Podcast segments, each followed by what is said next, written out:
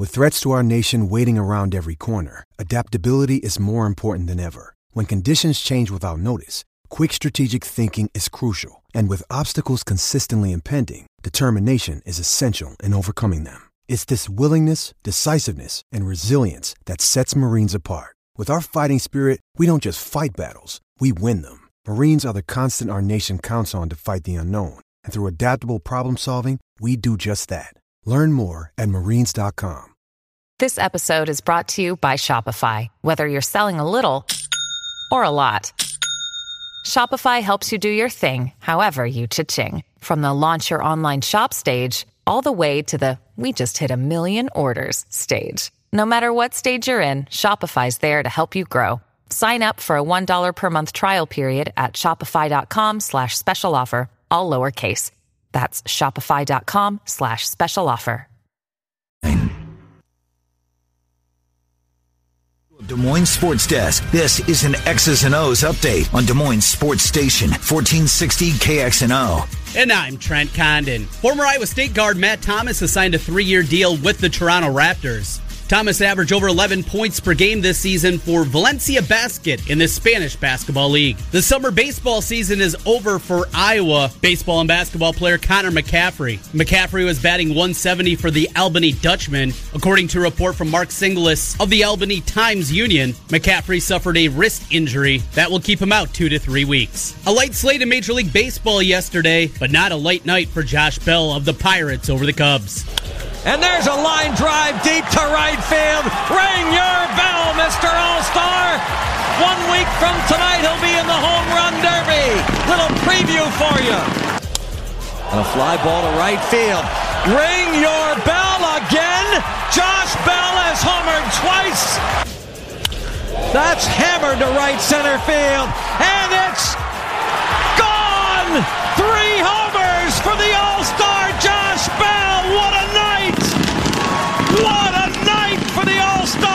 The call from AT&T Sportsnet Pittsburgh as the Pirates roll 18-5. Brewers with an 8-6 win in Cincinnati, and Christian Yelich goes deep for the 30th time this year. Deals an 0-2. Yelich down the left field line. Deep. And it is going to be gone. A home run Tonight in MLB, the Cubs at the Pirates for game two of that series. Kyle Hendricks off the IL will get the start for the Cubs. Game two for the Brewers in Cincinnati. The White Sox host the Tigers Royals at home for Cleveland. And late night, the Twins are in Oakland while the Cardinals are in Seattle with Jack Flaherty on the bump. Hear that game right here on 1460 KXNO. Stay up to date at KXNO.com and all day long on Des Moines Sports Station 1460 KXNO. Live from the Wild Rose Inn Resort Jefferson Studios. You'd rather be here. This is 1460 KXNO.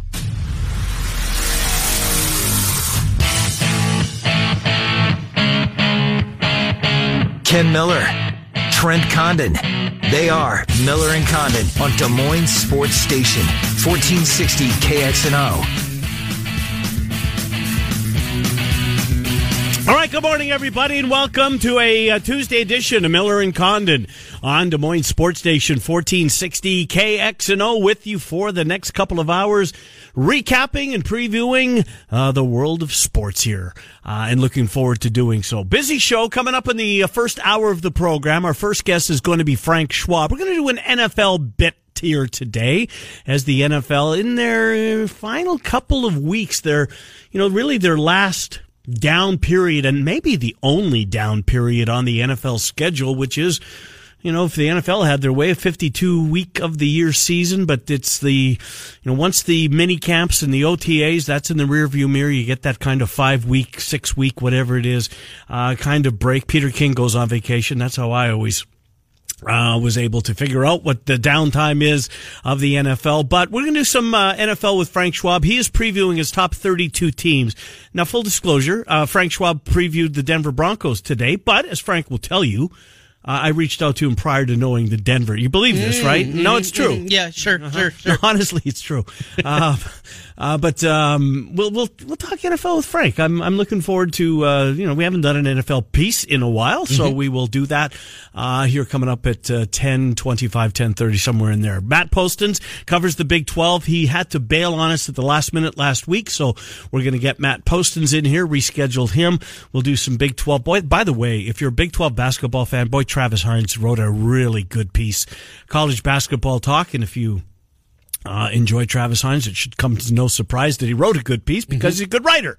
After all, college basketball twa- uh, talk, the Big Twelve off season, and you know what, Trenton? You thank uh, thank you by the way for sending me the Big Ten off season kind of prospectus. Our buddy Scott Phillips did that one, who we've had on from time to time too. and um, you just forget so much, right? It Yeah, seems the yes. season's only a couple of months gone, but you know who left this team and who's coming to this team and why will they still be relevant? And yeah, they were bad last year, but watch out for this year type of thing. If you're a Big 12 fan, uh, Travis Hines, great piece, and as Trent mentioned, Scott Phillips did likewise on the Big Ten. I've yet to read it, but I will, and I don't know. Was I in Vegas when it came out? Yes, yeah, yeah. You were, I think, just getting back from it when uh, when Scott's piece came out and had it in the save tab. We never got to it, one of those kind of deals, but we got plenty of time to to talk a little off season here. Just, I haven't looked the Big Twelve yet by Travis. Did he have them listed one through ten, a predicted Yeah, order? He did. Who did he have tenth? Because I saw a power ranking last week, Mm-hmm. and it was eye opening to me. It was Texas in the tenth spot.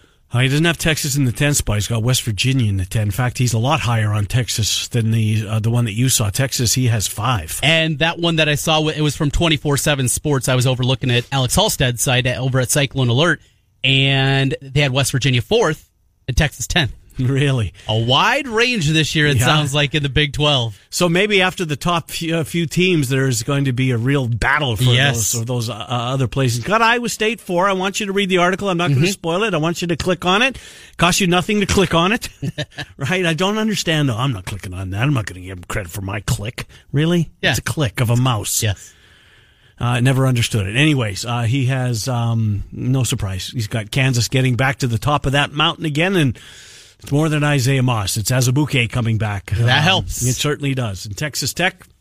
After the historical season and the run that they went on last year, you just wonder if they're going to become a, in the state of Texas, a, dare I say, No. basketball school. Are, you're, you're going there, huh? Well, I, that's that's a stretch a little bit. I mean, you just it's almost impossible to think that Texas Tech in West Texas is Uh-huh. going to become a basketball power. Beard's awesome. yeah, Was it a blip though? Was it just I mean, a couple of year blip. a confluence of everything coming together? You get this ridiculously talented guy in Culver Mm-hmm. to go there. I thought they were going to win the national championship. They, they were a couple of plays away Yes, from doing just that. How about that? Yes. Something that seems impossible. It does. Well, we'll see. It's a great read. I encourage you all, if you're a basketball fan um, and you're a Big 12 fan, very, very entertaining read. And as we mentioned, just it's only been a couple of months, but man, how quickly you move on from one sport to the other. And it's a great refresher is what it is. Uh, so we will uh, talk to Matt Postons on the Big 12 about 1045. And then our weekly guests are around the world of sports with Zubin Mehenti from ESPN from Sports Center. Uh, we'll catch up with Zubin at about 1120. Always look forward to this segment. We will bounce around and Zubin will be prepared. Um, we don't give him the topics in advance. We don't need to. No. He's uh, he's that good, he's that quick, and that knowledgeable, and uh, look forward to that conversation. Looking forward to women's soccer this afternoon. It's England, it's the USA, and I kind of sense a little animosity between these two countries' programs. Yeah, a little little back and forth. Yeah, and I mean, I, for whatever reason, the um, the Americans are seen as you know, not big bullies, but they kind of think they're you know what doesn't stink is kind of how the other the rest of the world sees this program. I don't know. Over the last two decades, can't you kind of feel that way though? If you're Well- the U.S. women's team, In my opinion, look, and, and I don't want to, I I don't want to beat this dead horse. You go back to the game. Uh, who did they beat in, in the first round? Was it Thailand? oh, in in the in, in the first in- round this year when they scored 20 something goals, whatever it was. It was 13 nothing. Right, and the celebrations, and Yes. that was way, way over the top. Um, so I, I get that that they that they have that reputation, but this can be a fun. This can be a fun, fun match here this afternoon. Two o'clock, Fox has it, and the winner will play for an opportunity to uh, well to win the uh, the World Cup for the Americans' case again. Wouldn't that be something? So two o'clock, you're locked and loaded. Yes, I am. Now this is your adopted country. Mm-hmm. You crack open a beer early? No, no, no, no. No? I never. I don't change the routine. No, never. No, don't change the routine. What, what time's the 8:30. Now eight thirty. Eight thirty. Yep. It keeps 8:30. getting pushed back. It does. I, I yeah. I don't know why, but but eight thirty. Is that because it limits you? Yeah, by Yeah. nine thirty, I'm done. Ten o'clock's dinner. Yeah. 10, nine forty-five dinner. Eight forty-five dinner. yeah, oh, your schedule it, it, and your routine. It, creature of habit. I get a kick out of it every day. Pisses my wife off to be Oh, I, honest. I could only because we can't can't go out for dinner because I won't eat. you won't eat. Not at five thirty or six. So I get mine to go and I sit at the table and just kind of that's a little odd. yeah. She thinks the same way. That's really odd. Mm-hmm. So you will go out to eat. Uh huh. You're fine with that. Yep. As long as the schedule allows. I'm not going back by six. Yeah. So you go out, you order. Do you ha- you tell them right away? Hey, just box it Just up. a to go order. Yep. I'm not going to eat. Just make mine to go. You are a weird duck. I am. I am. All right, but let's move on from me and let's get to the Cubs because if you think I've got problems, Boy. it's true. Uh, this baseball team's got big, big problems, and here's their maybe one of their biggest problems, kinda. You know who they lost, and not not it's not it's not one of the roster guys. You know who they've lost? David Kaplan.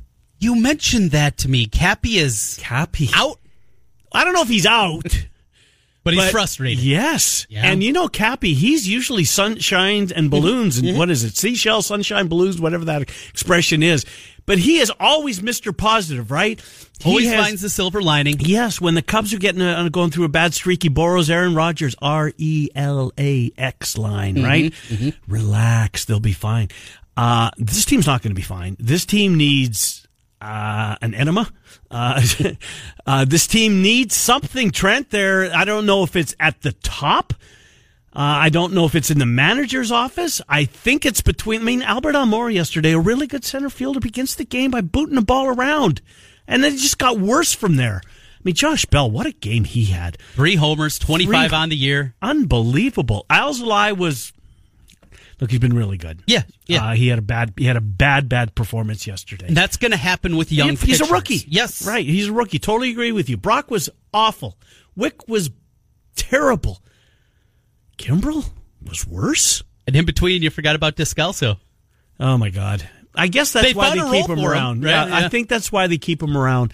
Um, I don't know where you start, but one of these guys that was look. I don't think Addison Russell is ever going to be the baseball player that we thought he was. He drove in ninety plus RBI in their championship season. That'll be a ninety high. plus That'll for a- sure. yes. but after I know he has no one to blame but himself.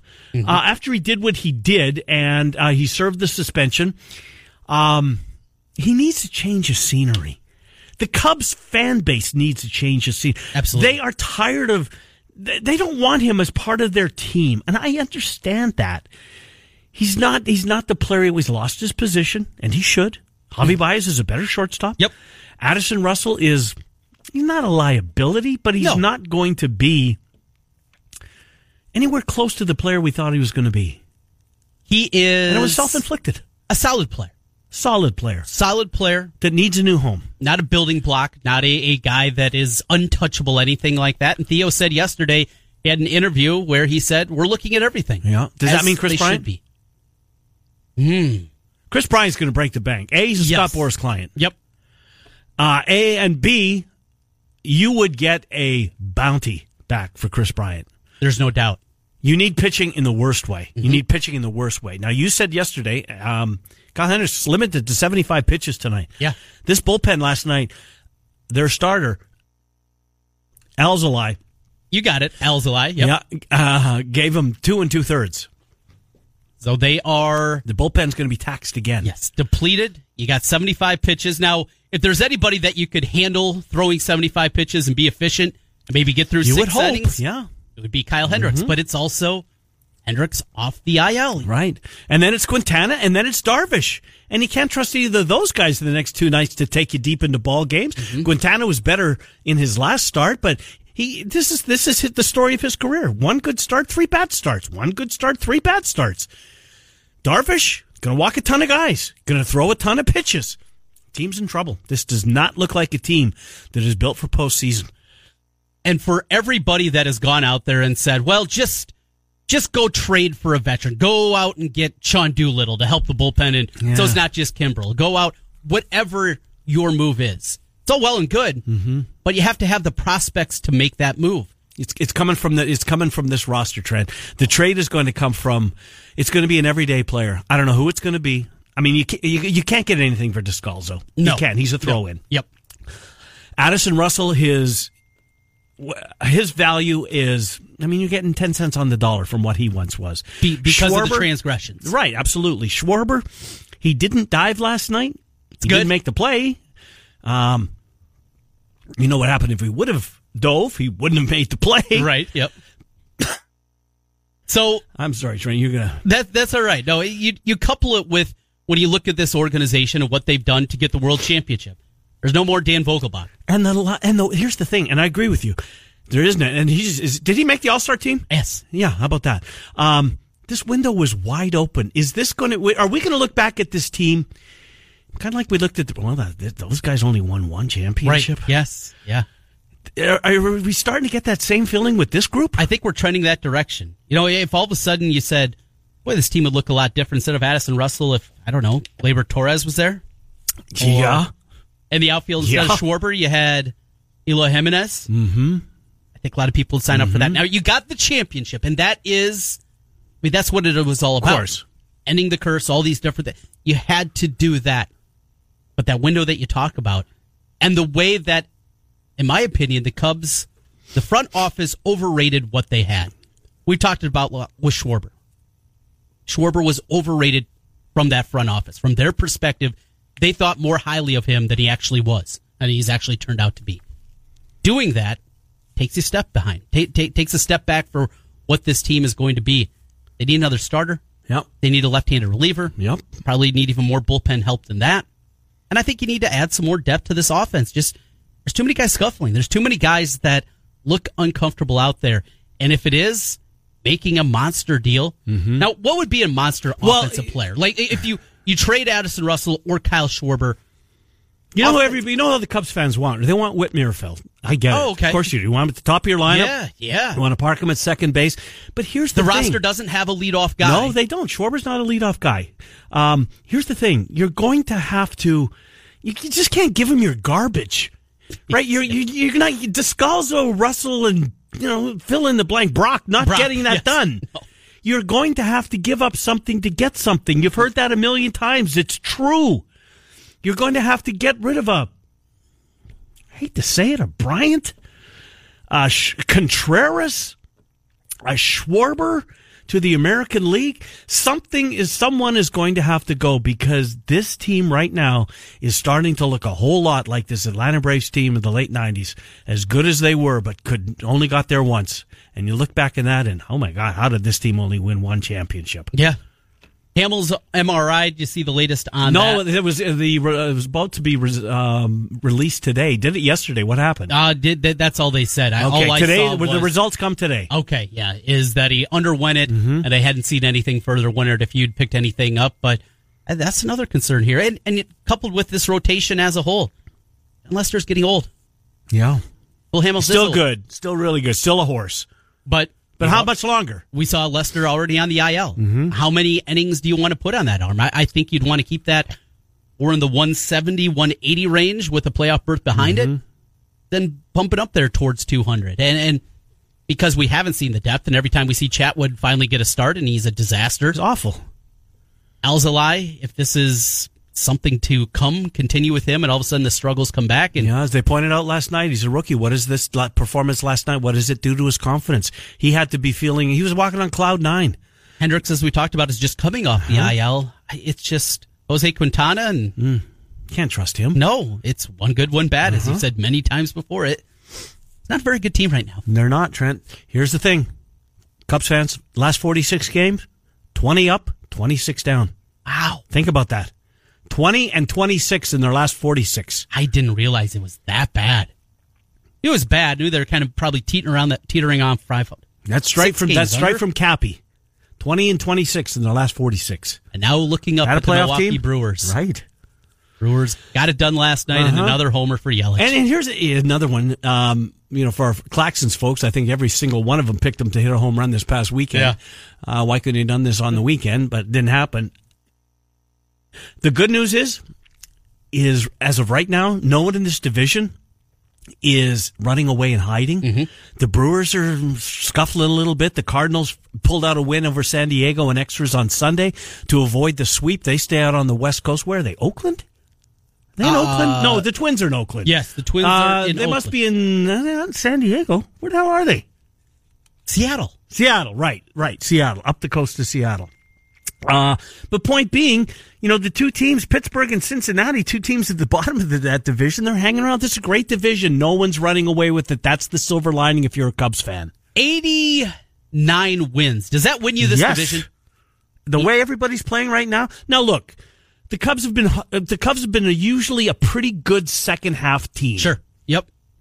Can you count on that this year with this team? Doesn't feel that way. Doesn't feel this way. Last 46, 20 and 26. And we have less than a month until the trade deadline. It's going to be, you know what? Uh, when it first when it first was announced that there's only going to be one trade deadline and the August moves that no longer uh, going to be uh, part of baseball, thought, eh, it's too bad. That was good because you know it's football. Everybody's football crazy. That gets us excited about a baseball move, especially if it moves the needle here in uh, in this market. But I think it's going to be maybe not to the extent of the NBA and the NHL, but I think we're going to see movement like we haven't seen in a long time. I really do. Yeah. And as you said, we're in July. Could be uh, teams that are making moves and then And you have to decide a lot earlier. Are you in or are you out? there are no Verlander deals in August. No. There's no more of that. You have to make a decision of what you are, what you're going to be, and if you're going to take a shot. You know, American League, a couple of surprise teams. Oakland, though they were pretty good last year Mm-hmm. too, along with Texas. All right, are you all in? Are you going to go for it this year? Texas has to. I think you're yes, absolutely. Uh-huh. I think you have to do that. Make those decisions, make the determination, and go out and do it. Future be damned. Now, Mm-hmm. when you say things like that, kind of end up in the spot that the Cubs are right now. And all that being said, they'd be hosting a wild card game. The Cubs would if the playoffs started today. The Cubs would be hosting as Yes. right now. Is They'd be right? br- they'd be welcoming in the Phillies for a one game playoff to move on and take on the Dodgers in they the host it. NLDS. Yeah, no, well, interesting. Uh, we shall see. All right, we're going to uh, take a timeout. We're going to switch gears into the NFL. We'll go. Frank Schwab, Yahoo Sports will, you know, do the locals. Um, Tyreek Hill, nothing yet, right? Do I know Yeah. that the commissioner met with him at some point last uh, last week? There's been no resolution on that. Kareem Hunt's back in the news again, although by all accounts, there's one of the police officers that were at the scene in Cleveland. It was at a bar late at night and there was an alterca- altercation. But apparently, Hunt, the last report that I saw, according to this officer uh, who witnessed it, uh, Hunt was provoked. So he did not start it, and I don't know how far it went, but that was a big talker, at least uh, for some part of yesterday. Anyways, we'll do the NFL with Frank Schwab. Matt Poston's got the Big 12 covered for us. We'll do that before we get to the 11 o'clock hour. Then Zubin Mehenti, Trent, and I will go around the world of sports. We're here until noon on Des Moines Sports Station, 1460. KXNO in your pocket with iHeartRadio on your smartphone. This is Des Moines Sports Station, 1460 KXNO. All right, welcome back, Miller and Condon, Des Moines Sports Station, uh, 1460 KXNO.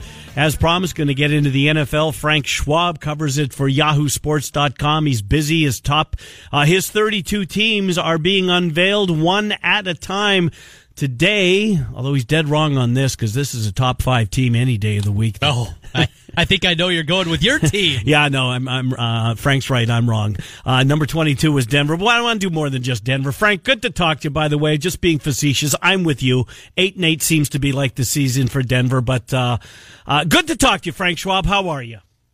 Hey, what's going on? Well, good to talk to you. Appreciate you coming on. I guess let let's start there uh, with with the Broncos and just how difficult it has been for Elway to replace himself. Uh, he got lucky with with Peyton Manning, who clearly saw an opportunity to get back to another championship. He did it twice, went one and one. Uh, but this team, despite the fact that they've got you know Von Miller and a lot of good players, just um, the Chargers and the Chiefs are better it's one of the teams, you know, every year I do these these previews and I really do deep dives on the team, read about them and study them and watch the last year's game film, all this type of stuff. And there's some teams where eh, the, the, the range of outcomes is enormous. The 49ers come to mind because I'm writing about the 49ers right now. Where the 49ers could finish with four wins or 10 wins, I have no idea. They're just one of those teams. With the Broncos are the total opposite. The Broncos are one of the teams, maybe the team in the NFL where the range of outcomes seems very narrow. They they're not bad. I don't think this is a five and eleven football team really. I also don't think this is like a nine and seven football team. I, I just think that they're going to finish with probably seven or eight wins. If everything goes really well, they may finish with nine. If everything goes poorly, they might finish with six. Like, you know, it's just they kind of are who they are at this point. They, I look at this team, and they kind of need to rebuild, but they refuse to do it. I think Elway's backed himself into a corner with some of the things he said about life's too short to rebuild in the NFL and, and this and that. I mean, this is the type of team. Well, let's put it to you this way. This type of team that should have traded Chris Harris. Once he yeah. said, I want to be traded or, you know, get a contract extension, well, they gave him a raise. Uh, that's fine, but it means they're probably going to lose him next offseason and they didn't get anything for him. You know, one of those moves. Or why on earth would you trade a fourth round pick for Joe Flacco? You already had a mediocre quarterback. Why are you giving away a fourth round pick? I, I just it, uh, the moves they're making just seem to be like, but yeah, we're we're you know a couple things bounce right. We're, we're we're you know back in contention. When I just don't think that's the truth. I think our team kind of spinning its wheels, and I'm not sure there's really a great long term plan for them, and that's kind of played itself out here. Frank, certainly the team that is the favorite in the AFC West is not those Broncos. It is the Kansas City Chiefs. Is it? It is, and it's pretty significant. Tyreek Hill uh, met last week with NFL investigators for eight hours. That, according to a report from ESPN's Adam Schefter, a very thorough interview is how it was put. What have you heard on that, and just what's next? What What are we waiting for? What is going to be the next kind of shoe to drop or domino to drop here with Tyreek Hill and the Kansas City Chiefs? And you know what? This is it gets so hard because how do you predict anymore? Uh, the NFL is is just everywhere. You know, I mean, we, it's hard to say. Well, this happened, so this is going to be the outcome because they contradict themselves a lot of times. They're not very good at the the whole investigation thing. We've talked about that, where you know, in some ways, the NFL has kind of taken upon itself to be you know the the legislative uh, you know the, the another arm of the legal legal world when they're not. They're not they're not the police you know. They're they're trying to do these investigations when I don't know that they're necessarily necessarily more equipped than legal authorities to do that. So yeah, they sat down and talked to Tyreek Hill for eight hours, and and that's great. But I think it's it's practically impossible to tell what's going to come of that. I, I don't know, you know, that they they have backed themselves into a corner by saying we don't care how the legal process works out. We're going to do this ourselves. Okay, that's that's fine but you open yourself up to a lot of criticism when you do that. And I just don't. I have no idea right now that they could announce no games. They could announce we're going to fine you a couple paychecks like they did with Reuben Foster. They could announce six games like they did with Ezekiel Elliott. How could you even tell at this mm-hmm. point what the NFL's thinking here? Uh, Frank Schwab, YahooSports.com is our guest. Frank, there's always uh, teams that um, this is one of the things we love about the the NFL. It's parity. Your team stinks one year you might be in the playoffs the next year. We see it year in and year out. So let me ask you about the two local teams that didn't make the playoffs. We saw the Chiefs, obviously, and the Bears. The Vikings and the Packers uh, were on the outside looking in last year. Is either one of those two teams significant, taking significant steps towards postseason uh, this offseason, in your opinion? I'm. I'll be honest. I'm very high on the Packers. I. I. I don't know if that's the consensus. I, uh, people who I trust, people who I like in our, in my business, they disagree with me. They don't think the the the Packers are really going to be that great. And I get the reasons why. You're dealing with a rookie head coach who, you know, he didn't uh, really stand out with the Tennessee Titans last year in their offense. So what what, what is his resume to, to prove that he's going to be better than Mike McCarthy? But when I look at the Packers, I think that they went about the offseason in a certain way, and I liked it. They were very aggressive in saying, you know, there's two ways to help a quarterback you can go out and do the general thing, get, get all the receivers, and offensive linemen, and a tight end, and a running game. But the Packers went the other way, and they said, you know what's going to help our quarterback? If he doesn't have to score 35 points every game, we're going to go and get pass rushers. We're going to sign Adrian Amos, the safety from the Bears. We are going to build up this defense. I think they've completely improved their pass rush, which we know is very important. I think that Aaron Rodgers is going to be on kind of this revenge tour a little bit. I think he wants to show the world, hey, it wasn't me, it was Mike McCarthy. And I kind of think he was right. I think that McCarthy, I just don't think he was a very good coach for the Packers the last few years. Maybe Matt LaFleur's not a great coach either, but I don't think that's a downgrade at all. So when I look at the Packers, I kind of say, this is a team I can really see exploding is assuming Aaron Rodgers is back to healthy and he has enough to work with and the, uh, the receivers. I think they took a big step up. I don't think the Vikings did necessarily. I still think the talent is there. I still think I could talk myself into them having a pretty good season. But if I'm going to pick one of those two teams, I'm really high on the Packers. I think that they're going to have a really nice bounce back here. You know, speaking of those Vikings, it seems like the equation is pretty simple for them. Kirk Cousins, he'll have his 4,000 yards passing. He'll have his 30 touchdowns and about 10 interceptions, kind of what he does every single year. But – Mm-hmm. It's almost in a way all hat, no cattle. He just he delivers stats, but not wins. Does it come down to that equation? Just he's got to win football games to get back in the good graces and really do anything for this Vikings team, win those close games and the like. I, and I think it's beat good teams. I, I think that that's kind of the you know, I mean, Kirk Cousins is one of these guys who he plays really well against bad teams, and when he faces the Patriots, the Bears, the you know, who if you look at last season for the Vikings, it, it is very easy to see. You know, they they won against bad teams and they lost against pretty much every single good team they played.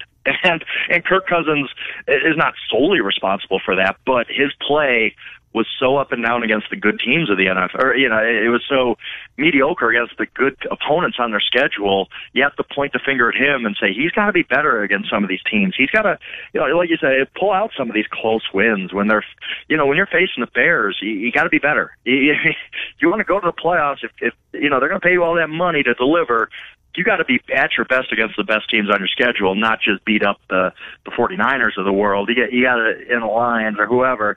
I, I really it was just disappointing in that way. I think Kirk Cousins is a decent quarterback. I really do, but it's just so troubling that hey, beat a good team, uh, play well against a good team. I think that that's their problem.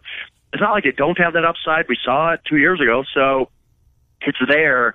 I, I don't know if an offensive coordinator change is going to help. I don't know if he's going to feel more comfortable second year. All this stuff is very possible. But I got to see it at this point. I got to see Kirk Cousins really show out with some, you know, 325 yard, three touchdown game against the Bears or the, even the Packers. He did play well again that tie against Packers, but play better against the good teams. I think that that's just that, that's a whole key to success for the Vikings. As simple as it sounds. Mm. Could this be the year that we get an LA versus LA Super Bowl? I'm, you know what? I am so high on the Chargers this so year. am I. I know that mm. that, yeah, it's you, when you guys were talking about the Chiefs being the, the favorite there. I, I kind of well, maybe. I, I don't. I'm with you, Frank. I'm with you. wow, look at you yeah. guys. If you, I'll say this: if you're just looking at rosters and you tell me who, who's got the most talented roster in the NFL right now as we speak, I might pick the Chargers as the best roster in the NFL. Now, the Chargers are just one of those teams that they, they, and this has been, you know, going back to the Dan Fouts era almost they always screw up a good thing. Mm-hmm. So it's hard to trust them. It's hard to sit here and say, I'm all in on the Chargers. They're going to win a Super Bowl.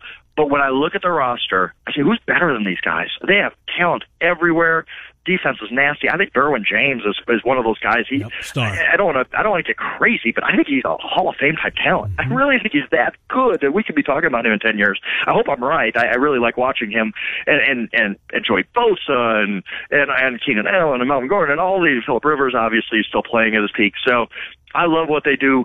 The, the, there's a troubling thing, and it's we talked about this last year they're the only team in the NFL that has no home field. Yep. They're, really they played eight neutral site games and eight road games, and that's tough. I mean, it is it is tough to not have any home field advantage whatsoever.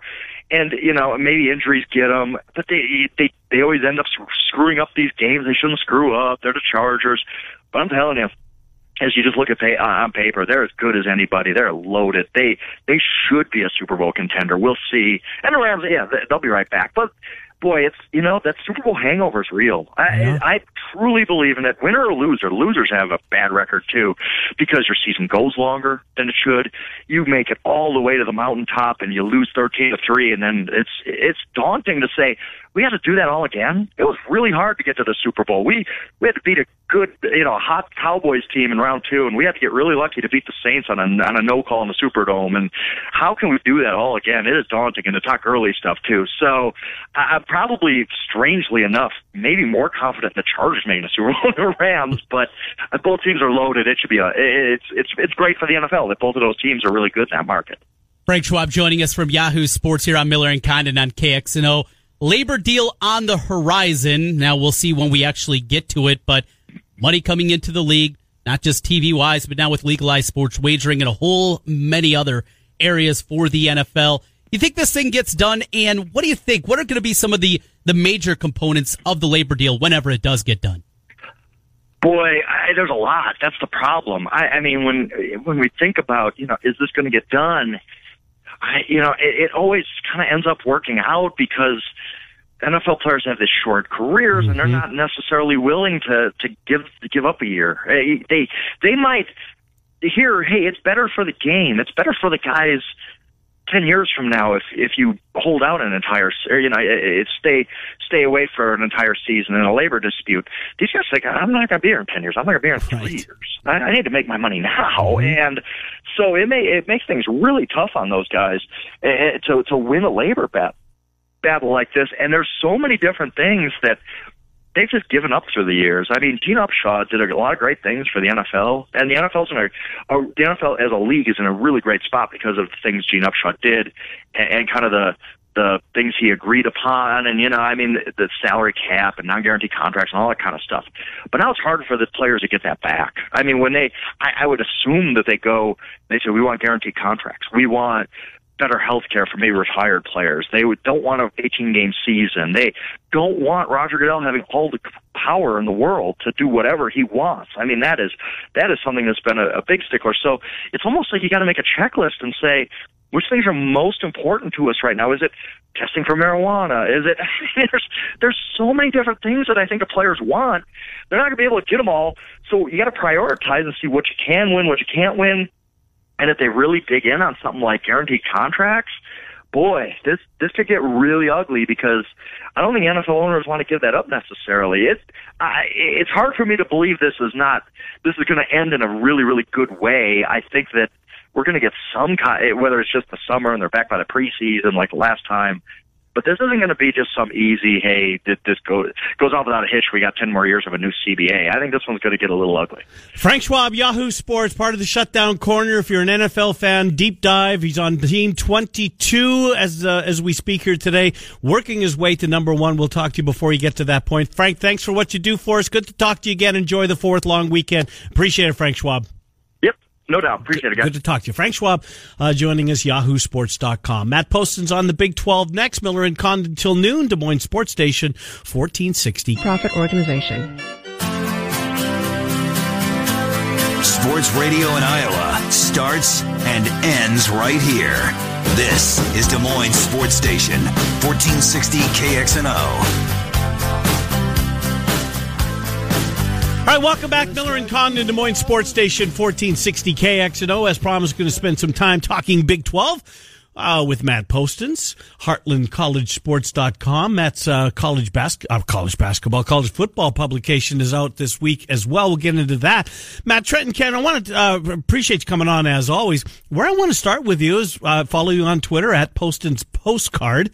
Uh, you were in Louisville I want to ask about the uh, the Louisville Slugger, the tour, the Bat Factory. Is it worth it? I've been to Louisville dozens of times, and for whatever reason, I'm a baseball fan. Never moved to stop there. What am I missing? Well, I thought the tour was great. It only takes about 40, 45 minutes, and it's no, admission's only about 15 bucks. So I think it's a pretty good value. And I think one of the nice things about it is they they take you through the entire factory, and they only have one, so you get to see how they make all the bats and everything. And one of the coolest things that I thought they had was they had um, this boxed area where they had lumber for 30 different major league players, and you could see the lumber that uh, they were going to craft into bats before they did it. So I got to touch um, the the future bats of players like Joey Gallo and uh, Cody Bellinger and guys like that. Uh, they had a little nice little thing in their museum too, where you can hold bats that former uh, Hall of Famers had hold had held. So game used bats. So I held, yeah. So I held uh, Pudge Rodriguez's bat and uh, Willie McCovey's bat. Um, so that was that was that in itself is pretty cool right there. So I think it's worth the price of admission. I've actually done it twice now. I did it 20 years ago and then I did it again uh, yesterday as part of a guys trip with a buddy of mine who turned 50 in April. So uh, I think it's a lot of fun. I think it's worth it, and, and that downtown area in Louisville has really grown up really quite a bit over the last 20 years. Yeah, it's it really that was an area some places you wanted to avoid, but you're 100 percent about that. Well, that's uh, that's interesting information. Uh, let's get to the matter in hand, and that's the uh, the Big 12 and publications are are out, as you know. Uh, is yours out yet? Uh, can we talk a little bit about your college football Americana America yearbook rather before we uh, get into the Big 12? Is yours out, or is it coming out shortly? Uh, it'll be coming out shortly. I think we'll be out uh, early next week on Amazon and Barnes and Noble. Uh, actually, we were, we were working on it on our drive from Nashville to Evansville Sunday. Our publisher and our other editor is on the trip with me, and it's uh, 250 plus pages. It's got information on every college football team in the country. So for folks in Iowa, that's everybody from Iowa and Iowa State all the way down to Iowa Central. Uh, uh, Wow. down in the junior college ranks. So uh, we cover everybody in that book, and it's, it's part season preview and part uh, kind of our travels of the previous years. Uh, pre- previous year, we took uh, we take all the photos in the book pretty much. Uh, we've got um, uh, small stadium reviews for uh, stadiums in FBS and FCS, and it's got our predictions and our uh, prognostications on what we think is going to be happening in the year ahead. And where can you find that? Uh, people that want to get the publication. Uh, we're we're on Amazon and we're on Barnes and Noble. Our uh, our previous versions of the yearbook are up there now, and our new version should be up there in about a week. And uh, Clemson's Trevor Lawrence is on the cover this year. Good stuff. All right. Well, Matt, let's get into your expertise, and that is the Big 12. Do a lot of work there at Heartland College Sports for that. Want to ask you four new coaches, kind of a two part question here. Wells at Texas Tech, Klieman at Kansas State, Neal Brown at West Virginia, and the incomparable Les Miles at Kansas. Of those four, who you like the most for this year, and then long term? Who do you think is going to have the most success out of the four newbies coming into the Big 12? Uh, in terms of this year, I think Les Miles is going to give Kansas the most juice. Um, they ha- they're they're the furthest down the poll, and they have the furthest way to go. And I and I know that they have um, they still have a bit of a talent deficit. But you know, you look at their recruiting class after Miles got there, they were recruiting behind FCS programs uh, for the better part of David Beaty's last year there in Kansas, and they got back up into I think the top 80 uh, once Les Miles arrived. So he made a significant difference talent wise.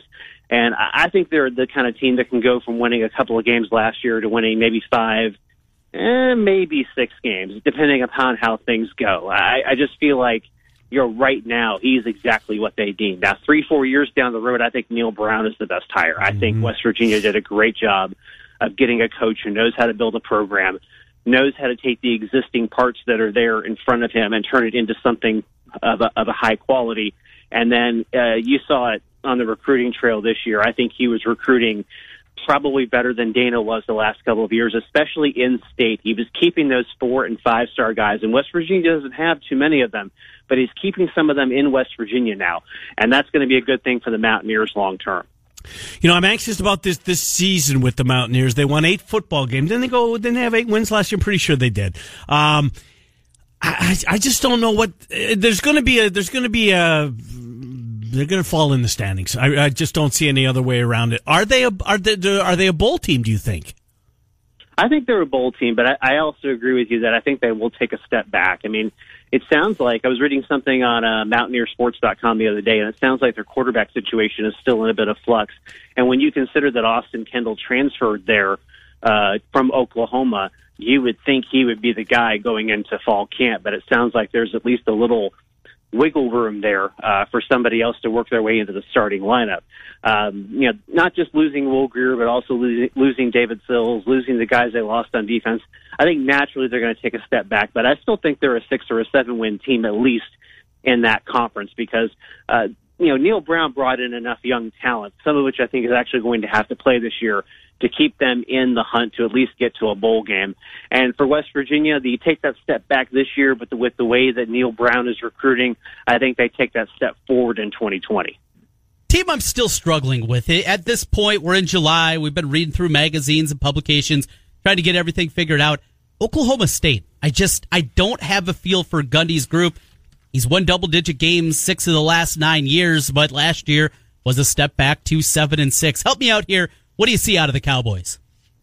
I'd love to help you out, but I'm kind of in the same boat.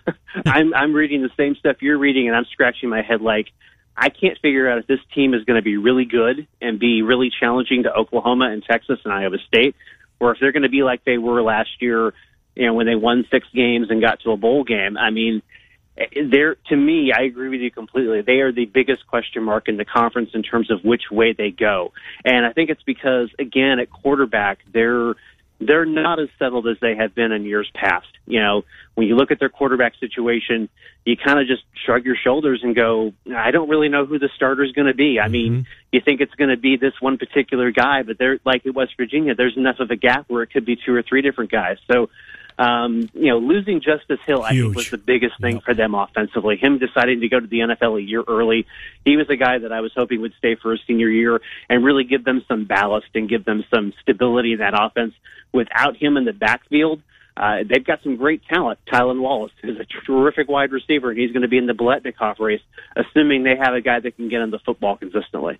Yeah, I'm with you 100%. Uh, the Hill thing. I think David Montgomery was the best running back uh, in in the conference, uh, but if it wasn't Montgomery, it was it was, it was Justice Hill, uh, and that's that's so tough to overcome, and especially when you have the questions of quarterback like they do. All right, let, let's move on. And where I want to go with you is to K State because I was hoping you'd say Klieman. I'll be honest, I'm kind of rooting for the guy. Yeah. Um, I don't know why. I like I like the story at He's North Dakota State. From Waterloo. Well, that might have something to do with it. Um, but I just wonder how big of a I mean, Bill Snyder was there for such a, such a legend. Chris Klieman kind of seems like a guy that's going to be able to eventually walk in those shoes, but will he?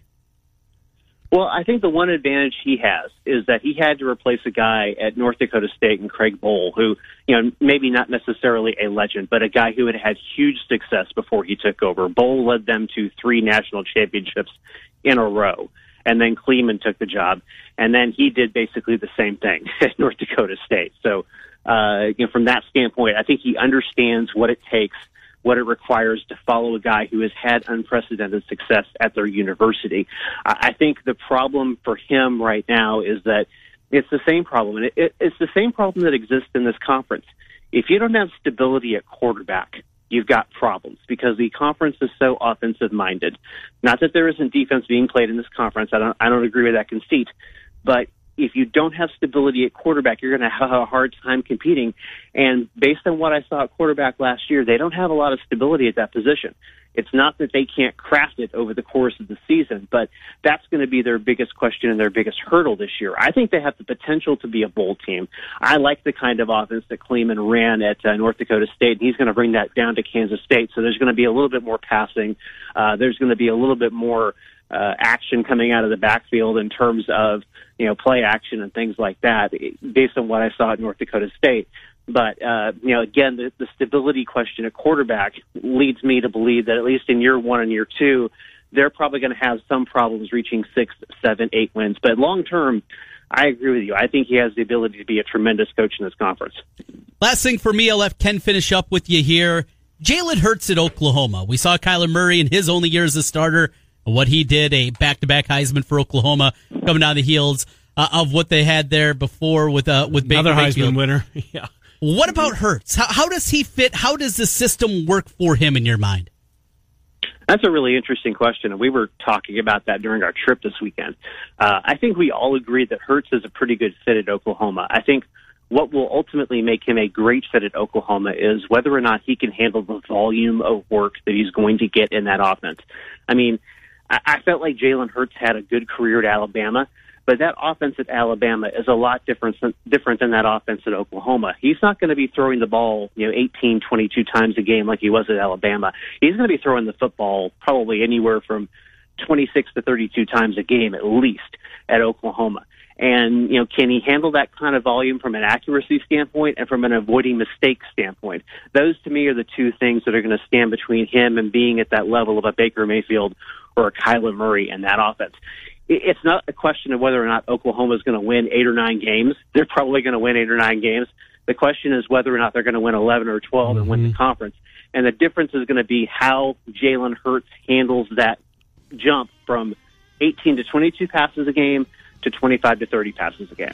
Uh, Matt Postins, HeartlandCollegeSports.com. Matt, thank you. Appreciate We'll look forward to your uh, publication coming out next week. And when it does, shoot us a text or an email.